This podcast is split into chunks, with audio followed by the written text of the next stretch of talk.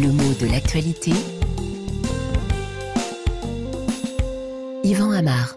Haïti, un pays gangréné par la violence. Je l'ai entendu sur RFI et malheureusement la formule elle est assez pertinente, elle convient, hein, parce qu'elle rend bien compte de cette situation d'anarchie catastrophique et surtout criminelle qui s'est installée dans cet État. Mais pourquoi gangréné Pourquoi le mot? Pourquoi l'image?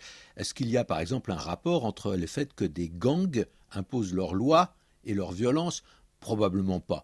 Même si l'esprit du journaliste a pu inconsciemment lier les deux mots gang et gangrène. Mais en fait, ce sont des termes qui n'ont pas de rapport direct hein, dans la langue. Pourtant, l'image est tout à fait forte lorsqu'on dit qu'un pays est gangréné. Pourquoi? Est-ce que la gangrène est une maladie?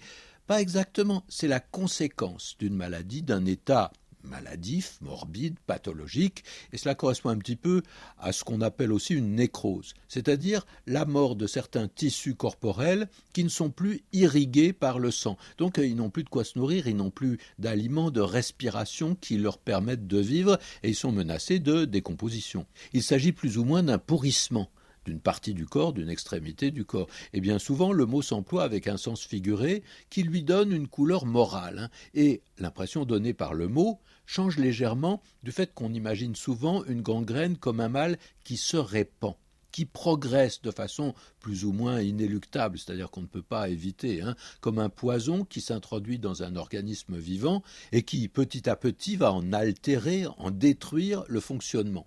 Alors aujourd'hui, on écrit ce mot gangrène avec deux G, hein, mais à une époque, on l'a orthographié et prononcé différemment, non pas gangrène, mais cancrène.